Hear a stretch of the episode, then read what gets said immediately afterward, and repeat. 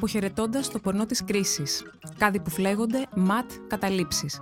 Ένα κείμενο της Δέσποινα Τριβόλη για το Life.gr.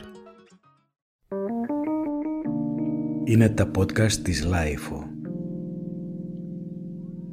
Αγαπητοί φίλοι, πάνε σχεδόν έξι χρόνια από τότε που έστειλα για τελευταία φορά αυτό εδώ το newsletter.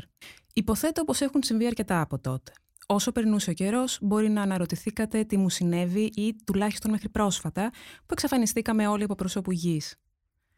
Η αλήθεια είναι ότι βρίσκομαι πλέον στο Καράκας. Μπλα μπλα μπλα, link και άρθρο, μπλα μπλα μπλα, link στο τελευταίο του βιβλίο, μπλα μπλα μπλα. Σας γράφω από την καμπίνα μου στο βουνό X, εκεί όπου το λευκό του ορίζοντα συναντά τα χιόνια στις βουνοκορφές. Σύντομα όμως θα έρθει ένα ρόδινο ζεστό καλοκαίρι. Αν νιώσετε την ανάγκη, γράψτε μου. Έλαβα αυτό το newsletter ξημερώματα από τον Χ, γνωστό Αμερικανό δημοσιογράφο. Το 2005 ένας Άγγλος φίλος μου μου είχε ζητήσει να τον συναντήσω. Δεν ψάχνει για φίξερ ακριβώς, πιο πολύ θέλει να μάθει για την Αθήνα, μου είπε. Συναντηθήκαμε σε ένα ουζερί στη Φιδίου. Ήταν Απρίλιος και οι νερατζιές είχαν μόλις ανθίσει. Ο ΣΥΡΙΖΑ μετρούσε τρεις μήνες στην κυβέρνηση, έξω γινόταν χαμός. Πίνοντας τσίπουρα, μου είπε ότι ήταν μια εβδομάδα στην Αθήνα, αλλά δεν είχε φύγει καθόλου από τα εξάρχεια, γιατί προσπαθούσε να δει αν μπορεί να γίνει μια σοσιαλιστική επανάσταση.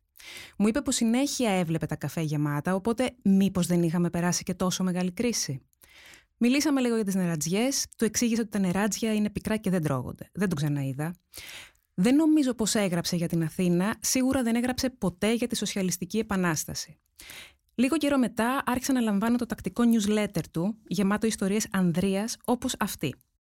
Κανένας ξένος δημοσιογράφος δεν τα κατάφερε να σπάσει το εμπάργκο της Λιβερίας μέχρι την ημέρα που επιβιβάστηκα στο πλοίο ενός λαθρεμπόρου στη Σιέρα Λεόνε.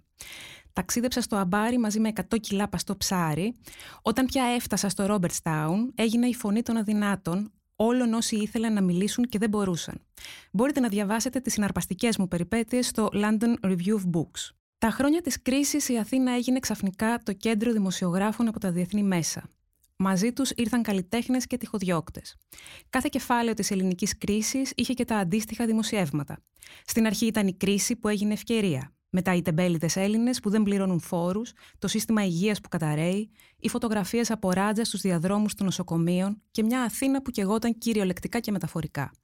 Όλα αυτά βέβαια πριν από το Grand Guignol Thriller με το δημοψήφισμα και τις ουρές στα ATM επί Capital Controls. Και φυσικά ας μην ξεχνάμε την Αθήνα, που είναι η νέα Λισαβόνα, που ήταν πριν το νέο Βερολίνο. Την τελευταία δεκαετία, λόγω δουλειάς, γνώρισα αμέτρητους ξένους στην Αθήνα. Ο Χ ανήκε σε μια ιδιότυπη κατηγορία ανθρώπων, σε αυτούς που είχαν έρθει να ζήσουν το πορνό της κρίσης. Η Αθήνα ήταν εξωτική, επικίνδυνη και γεμάτη γκράφιτι που έλεγαν Κάδι που φλέγονται, ματ, καταλήψεις, φτηνά νεοκλασικά στην Κυψέλη, πορείες γεμάτος πάθος. Έτσι μπορούσαν να στέλνουν email στους φίλους τους από το Airbnb διαμερισμά τους και να γράφουν «Φίλε, δεν μπορείς να φανταστείς τι γίνεται εδώ πέρα». Βέβαια, η Αθήνα ήταν κυρίως δίπλα στα νησιά, οπότε μέχρι να ανατραπεί ο καπιταλισμός μπορούσαν να πεταχτούν για μια βουτιά στην Ήδρα. Σκέφτηκα πως θα ήθελα να απαντήσω στον Χ Αγαπητέ Χ, μπορώ να σε διαβεβαιώσω πως τα έξι τελευταία χρόνια δεν αναρωτήθηκα στιγμή τι έχεις απογίνει. Μην τολμήσεις να ξαναπατήσεις το πόδι σου στην Αθήνα. Ήταν ένα κείμενο της Δέσποινα Τριβόλη για το Life.gr. Τα podcast της Life ανανεώνονται καθημερινά και τα ακούτε μέσα από το Life.gr ή τις εφαρμογές της Apple, του Spotify ή της Google. Κάντε subscribe πατώντας πάνω στα αντίστοιχα εικονίδια για να μην χάνετε κανένα επεισόδιο.